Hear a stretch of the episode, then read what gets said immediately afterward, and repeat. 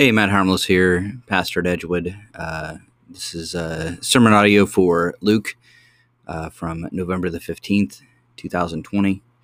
Uh, I want to apologize in advance for the quiet audio. You'll have to pump up the volume in certain parts. I'll hopefully have that fixed by next week. Uh, in the meantime, I hope this is at least listenable and beneficial to you. Thank you for listening. I'm not one to ignore the obvious, so I have to be honest with you right now. We, ha- we are outnumbered, again, Edgewood folks, um, with uh, visitors. That's pretty awesome, isn't it? Uh, which is why we had to include our mantra today, we, we just in case that were to happen. And uh, uh I, I do want to tell you that this is the part of the sermon where in the notes it says, uh, Chief Idiot begins to speak. And so that, I knew that was my, my time uh, to talk. I love that mantra.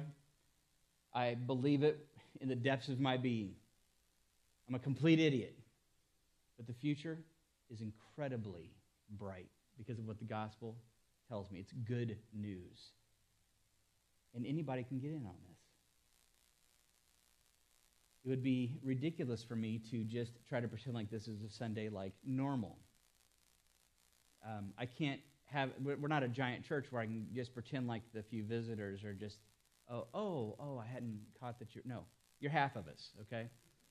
Um, I can say, as I've been contemplating this, I can say that even with our ones that have been here for, for years, which is very few, um, but those that have been with us for a while, uh, I'm going to go through some thoughts here as we dig into this because we're, we're digging into Luke, and I think it's very, very relevant to why you may be here. Some in this building this morning are, uh, for lack of a better term, you might call yourselves unchurched. Uh, you haven't learned at churchianity. I'm fine with that. Actually, I'm kind of great with that. But many that are in this category might be hesitant. There was a time maybe that you, uh, and I don't know who in this room may fall into this, but there may be a time where uh, once a year to church was like, I have been so faithful. And now, if you come a few times, you're like, I am really going to church a lot. Right? I'm not making fun. Here's the reality you've been drawn to this for reasons you can't quite put your finger on. You, you wouldn't believe how many people I've talked to that haven't been in church for a while and just go, man, I just, there's some. But God has impressed on you that His church is where you ought to be, and that may be why you're sitting in this building today. For some of you, you've had a bad experience. You've had a bad church experience. Um, whether you've been hurt or let down, insulted, ripped off, lied to, whatever it is, but you're here. Maybe you forgot a couple things, but maybe you've remembered a couple things that, number one, church is full of sinners, or as we said it earlier, idiots. In fact, it's one of the prerequisites to get in and you ought to expect it, which is why a good church experience isn't void of sinners.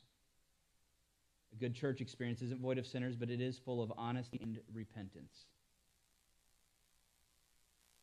Been thinking about that one a lot lately. Number two, maybe you've forgotten, but you've remembered, and maybe that's why you're here. You've remembered that this is still the work of God through our King Jesus, our Savior. That's what church is. It wasn't our idea. We no no wasn't a bunch of people that came up with church was Christ. It was his idea. Maybe you remembered that and you said, I should go visit one. Maybe that's why you're here. Third group of people in here might have been the ones that have done the laps. Or I don't know a better way to describe this, but done the laps. You could, you could do church with your eyes closed. You've been going to church since you were this big. You didn't even have to think about what it looks like to go to church. And frankly, maybe that's how it's gotten. It's turned into a grin and bear it sort of reality in church. I know that some of my some in here are going, I have no idea what you're talking about. That's fine, that's good. But if you are in that case, in that place, or you've fallen into that routine, I have to warn you that there are many that get in that spot and they walk away.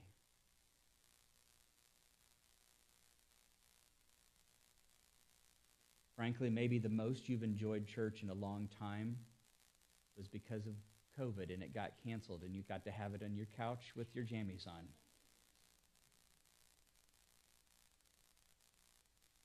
It, I, that's not good, is it? if the most you've enjoyed church was the week it got canceled, there's something off.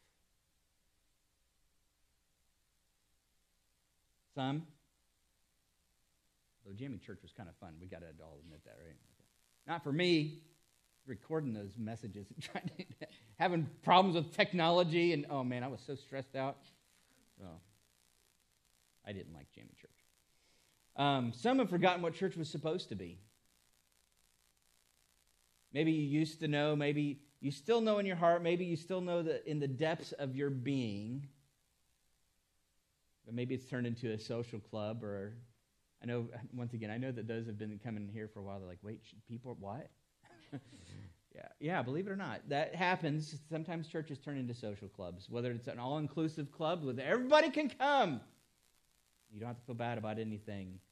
Or it's an ultra exclusive social club whichever one it may be, and you're completely off track. And churches become a burden to live up to, or it's a nervous encounter each week. Will I meet the expectations? Or if you're on the end and somebody new comes in, you think to yourself, these people don't look quite right.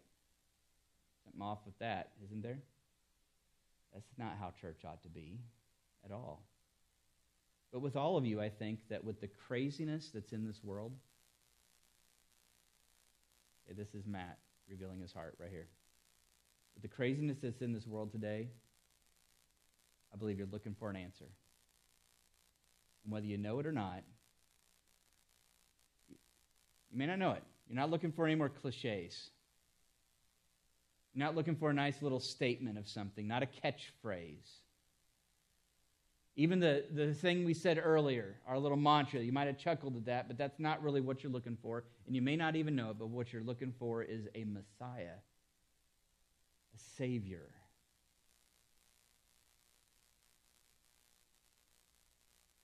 Hence, the absolute amazing providence of God, I believe that we have ventured into the gospel according to our sweet Dr. Luke, who is reminding us who is Jesus. I'm so excited about Luke. Can I tell you that? I'm just so pumped about it. I, I have enjoyed every moment of these last few weeks just going, let me ask you a question. Okay, so I know this is a long introduction, but trust me, I try to get rid of one of these little branches of my introduction, but I need them all, okay? So just deal with it. Um, so let me ask you this Have you ever had a story with significance, but, but you didn't know the significance of the story until later. Now, I tried to think of an example of this. The closest I could come to this, and I asked Charity, I was like, can you think of a story? I know I've heard stories like that where people are telling the story, and like later on, somebody goes, wait a minute, you were there at that time for that? What? You know what that was? And like something, something the story has great significance. And, and maybe you're like, oh, I know a story like that. Closest I could get to it was, uh, I remember that Charity, when she was little, she used to go stay with her uncle. And, and um, and I can remember being a, a kid. It's just so happened we didn't figure this out till later. that the house where her uncle was at, um, my the next door neighbor was one of my best friends, and I used to go over there, and she can remember the weird kids next door, and I was probably one of those weird kids. Now I wish that story had a little bit more to it, like where she actually had an actual memory of like that. That'd be cool, wouldn't it? That'd be a great introduction, wouldn't it? oh, and we remember we met. I don't know if we did or not. I'm sorry. I just remember the weird neighbor and and maybe there was kids over there sometimes. I don't know. I wanted one of those stories, but I have to tell you, that's what actually I believe. The story that I'm going to share with you out of Luke today is something I absolutely believe. Now, I know I'm venturing a little bit into possibility here, but I believe that what happened with Luke and how he got this story was one of those instances. Okay? So we're going to be looking at Luke chapter 1, verses 39 to 45. And uh, in this, this story, this is a story of immense significance, huge significance. The traditional name of this story is called The Visitation. I imagine, I don't know this, I imagine Because I do know, here's some things I know. I know that Luke uh, interviewed eyewitnesses. I imagine in my head that Luke was probably like super pumped about the day, like when he actually got to go to Jerusalem and, and he was going to meet Mary. Right? If he's been traveling with Paul, can you just imagine being this young Dr. Luke and, and, trying to compose a history of Jesus, the Savior of the world, and wanting everybody to know, and like, and then like interviewing people that met him, and I just picture him in my mind, like meeting different people, and like along the way that we're going to meet some of these stories. Imagine maybe like, wait, like, hey, I know this guy, and he was the guy that this happened with Jesus that that, that Mark wrote about, or that Matthew wrote about. Oh man, I got to meet that guy. I got to get the story right, right from him. I, but I imagine if I was Luke, can you imagine how pumped you would be when you started to go, hey, today's the day I schedule, I'm going to go meet Mary. Now, I picture in my head him getting many stories about the crucifixion. She was there. We're going to talk about those things. But this particular story, once again, I don't know this. Okay, I'm sorry.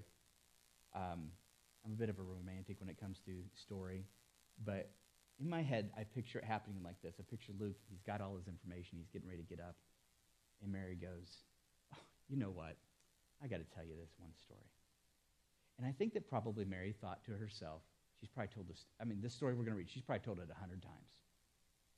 And in her mind, it was probably like just this thing that she remembered because it, it deals with her way back and it deals with her sister, Elizabeth, and this meeting that they had. But I imagine Luke hearing that story and going, whoa. That's huge. And Mary probably chuckled, oh, just silly. But no, Luke, wait, wait, wait, wait, don't you realize? And, and it's beginning to explain. This is what Mary goes, well, if you think that's pretty awesome, wait let me tell you what I said after we met. And Luke has a story that the other gospel writers haven't recorded for us. And I, I'd like to imagine that's how it came about. Can you imagine that with me? Can we do that? I think it might help. I don't know. It's kind of a neat way to think, and there, there's some strong possibility that it could have come about this So let's venture into the story. Imagine Luke hearing this for the first time. Verse 39. Oh, let's get past that. In those days, Mary arose and went with haste into the hill country to a town in Judah, and she entered the house of Zechariah and greeted Elizabeth. Now, just to refresh your memories, those that haven't been, been here, the in those days, something just happened last week, and this is talking about the, like when that happened. Okay? What just happened? Come on, those that have been here. I know there's only two of you, but that's okay. What just happened? The angel, okay, so, so there's a couple things. I heard both of them. The angel had visited Zechariah six months earlier, at least six months earlier. May have been a little bit more than that.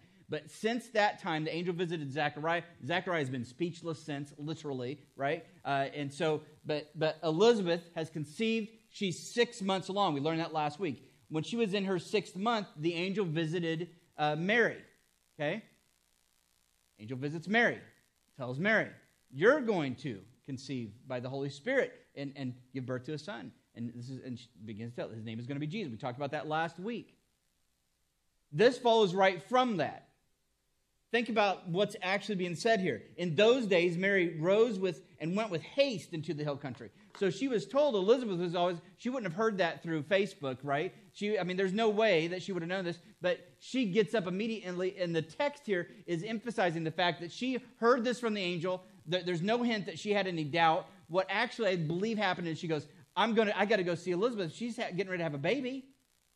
I got to go down there. And she hops on her donkey and heads down. Okay? Now, think about this. this is probably, so she was up near Nazareth, right? Where the saying at the time was, What good comes out of Nazareth? So there's backwoods Mary up in Nazareth um, down here somewhere. We, we, don't, we actually have no idea where Zechariah and Elizabeth were at, but it was in the hill country. They were country folk, okay?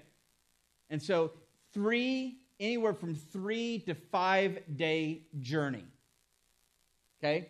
And once again, the text is the fact that she did this immediately. That's what those words mean. That was one of the most interesting things I was reading this week when I was looking at my stack of commentaries. I was like, I mean, it was like right away, like she left right away. And then my mind started doing some calculating. Like, wait a minute. Three to five days. Science lesson.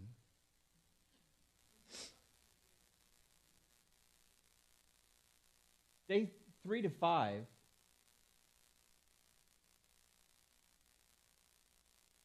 Jesus might not have been out of the fallopian tube yet, assuming the conception happened immediately, three to five days. This is a photograph, Utah Fertility Center. To get an idea, think needle, pinpoint size. Day three, day five. Now think about this for just a minute. This is not the, the core focus, but this, this lays a groundwork of what Mary is telling. Think about the reality. Jesus would have been, words are important. Jesus would have been a clump of cells, not even implanted in the uterus yet. For the story we're going to read. John, third trimester John, okay, still in the womb. We're reading about the encounter of the last great prophet of the Old Testament. This is the first of the first of the first encounters of the last great prophet of the Old Testament, John, encountering the Messiah. And you want to talk about early on meeting? Early. Early. But listen to the listen to what I imagine Luke hearing this, and I, I he wouldn't have known some of those aspects, but I imagine him contemplating the reality of what is said next in this story for Mary. Notice what he says. Elizabeth, when Elizabeth heard the greeting of Mary, right? So imagine, Elizabeth wouldn't have known she was coming. She can call in advance. I'm 30 minutes away, right? Um, Mary's walking up. Elizabeth heard the greeting of Mary, and the baby, the forerunner of the Messiah, gets close to the Messiah and leaps in the womb. John the Baptist. No, no, wait, not that big of a deal yet. Babies do that, right? Those you had babies, you, they, they do that kind of thing, right? Sometimes you think they're running marathons in there. I don't know. Remember my kids when was like feeling that. But listen to what is said next. And Elizabeth was filled with the Holy Spirit. So, what she says next, Luke is identifying for us that what is said next is of great significance. Elizabeth was filled with the Holy Spirit, and she exclaimed with a loud cry, which I, I don't want you to think it's just, which although um, I have seen some pregnant women meet other pregnant women, and they, it does sound like this sometimes. Ah! Okay, so, but I don't think that's what was happening. What was happening, though, is that, like this exclamation could be uh, translated a proclamation. So Elizabeth, Luke wants us to know, great Dr. Luke, he wants us to know. Elizabeth made a proclamation under the inspiration of the Spirit, and Luke is sharing it with us through the inspiration of the Spirit recorded in this text for us to read. Listen to what he says. She exclaims with a loud cry, Blessed are you among women, and blessed is the fruit of your womb. What does she say? She says, You are blessed, you're favored, Mary, and this child. That's what fruit of the womb is a Hebrew saying for your, your unborn child.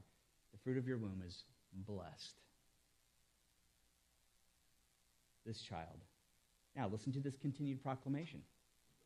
And why, she says, is this granted to me that the mother, not the mother to be, but the mother of my Lord should come to me.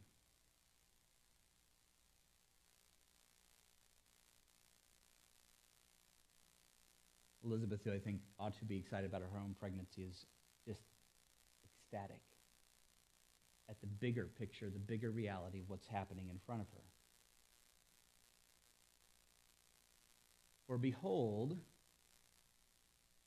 still under the inspiration of the Spirit of God, Elizabeth speaks. For behold, when the sound of your greeting came to my ears, the baby in my womb leaped because of indigestion? No. Leaped for joy. The forerunner. This is a fulfillment of chapter 1, verse 15, where the angel told Zechariah this baby would have the Spirit of God in it before it while he's still in the womb. John in the womb is the forerunner. One of the commentaries I read said John is seen as uh, beginning his forerunner ministry by his response right here. Maximus of Turin. I have no idea who this guy is, but he's quoted. He's an ancient uh, church writer from just a few hundred years after uh, Christ was here. He wrote this. He said, Not yet born, already John prophesies, and while still in the womb, confesses the coming of Christ. Moods of joy. I think that Mary had probably told this story a hundred times, and Luke heard it and went, Do you know what just what what actually happened? The forerunner proclaimed from the womb. Messiah is here, and he did it with joy. Oh my goodness. She closes this by saying this last element, Elizabeth says, blessed is she who believed that there would be a fulfillment of what was spoken to her from the Lord. I believe we have here a glimpse. Not only was Christ an embryonic stage, I believe we have a glimpse of the church, God's people, an embryonic stage. In this spectrum, older Elizabeth had been waiting for a promise, young Mary believing it, it's interesting that this is phrased the way it is, who believe that there would be a fulfillment. How much has been fulfilled yet? Four, four to eight cells? But Mary's already believing it. And Elizabeth says, What? You're, you're blessed. The blessing, this, this favorite of God, is, is wrapped up in the fact that you believe the fulfillment of the promise. Oh, the promise was this much fulfilled at that point. How much more so have we seen fulfilled of Christ? Let me give you a few points of what I think we see a picture of God's people in this chance, not chance meeting, in this meeting of these two sisters in the embryonic form of God's people, the church. Number one, I think we see this just a spectrum of people, right? I love the fact, by the way, that it's, it's a couple of women. My mom used to always remind me of these stories of different great revivals that started with like two old ladies praying in the basement. If you want to know who that is, ask her. She knows. There's, there's all kinds of stories through scriptures of, of God moving in the hearts of people and just looking at the fulfillment of the promise and, and being thankful and grateful and just saying, I, just, we believe God is going to fulfill and it may only be that much at that point, but their faith blossoms the way it does in the story of Luke. Number two, I think we see in this embryonic form of God's people, we see faith in God's promise and word seen through both Mary and Elizabeth, but professed by Elizabeth here. Blessed is the one who believed. Mary heard, God told her, she believed, and she's blessed. Number three, a realization that blessing is grounded in God's bringing his promises to completion, even in that small phase. Still there. I think of this guy. There's this guy at work I know. His name is John Greenhall. And um, every time, I mentioned him before for this particular reason. I, I, I love the fact the first time he did it, I was a little unnerved. But uh, I, he's the kind of guy you go, hey, how you doing? every time to every, every time you ask him how you doing. Every single time. He stops whatever he's doing, looks you dead in the eye, which is the part that made me uncomfortable. Looks you dead in the eye. I mean, the first, I mean, normally you go, hey, how you doing? They're like, oh, good, hey, how are you? And they, the people keep walking, you know? Not John Greenhaw. Hey, how you doing? He stops everything goes, blessed. I love that. I love that. I want to adopt that, but I always forget because I'm usually in a hurry. Sorry. I'm an idiot, though, so it's okay. But the blessing for these first examples of God's new covenant people, it's a blessing founded in belief that God would do what he promised and was already being fulfilled. They just believed it. I love that she immediately went to see Elizabeth, not for reassurance. There's no hint of that in the text, but just I think she just went to see it. Like, I, I got to see it. I want to see it. It's being fulfilled. I don't think that there was doubt at all. There's nothing in the text to think that Mary had a shred of doubt that she would get down there and Elizabeth wouldn't be. I mean, no, she just went. You got to see it. Plus, she, it's her older sister. She ends up staying for another three months, but if you start doing the math, it was probably she stayed till John was born. Maybe a little bit after, depending on how we, we figure exactly when she got there and all those things.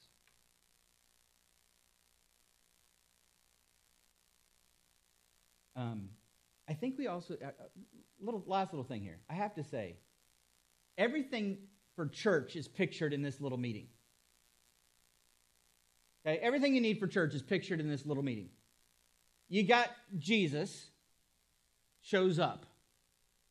You got the preacher jumping for joy. I would do that for you, but I wouldn't stick the landing. and you have those in faith look at each other and go, You're blessed. There it is. Jesus showing up, somebody's going, Yippee! And then everybody else going, Man, we are so blessed. That's church right there.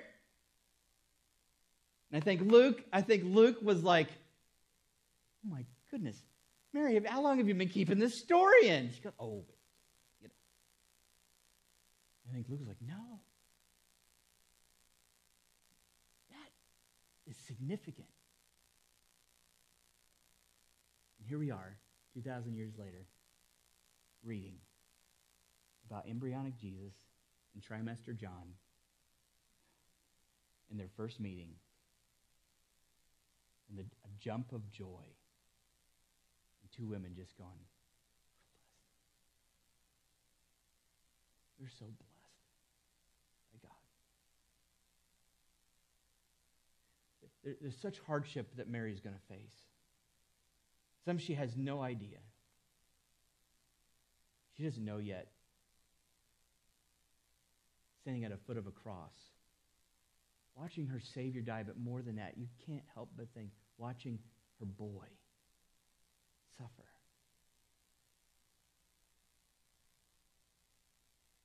She's still blessed. And humbly accepts God. Okay. Give me what you need. Give me I'll do what I'll play the role that you give me to play. Elizabeth says, You're, you're blessed for just believing. And then we have beginnings of what church would be. I hope you think about that this week. And if you if you've added things to what you think church ought to be, could we trim those off? Slice them away? And let's stick Jesus showing up. I'll work on my jump of joy. I want you guys to work at looking each other in the eye and just saying, we are blessed. We've heard what God is going to do and what he's doing and what he's done. We're just blessed. We just believe it. And we're blessed. Let's pray. Heavenly Father, I thank you, God, so much, so very much for Luke capturing this story. I thank you that Mary remembered it and, and, and Luke wrote it and, and, and we get to read it. And, and, and Lord, I thank you for, for just allowing us to see it I thank you that John leapt for joy in his mother's womb. Thank you that Jesus showed up, that he entered this world. Pray, God, that you would help us be able to just look at each other and know we are blessed, favored by God, that we've seen what he's promised, and we're believing he'll fulfill it. I ask these things now in Christ's name. Amen.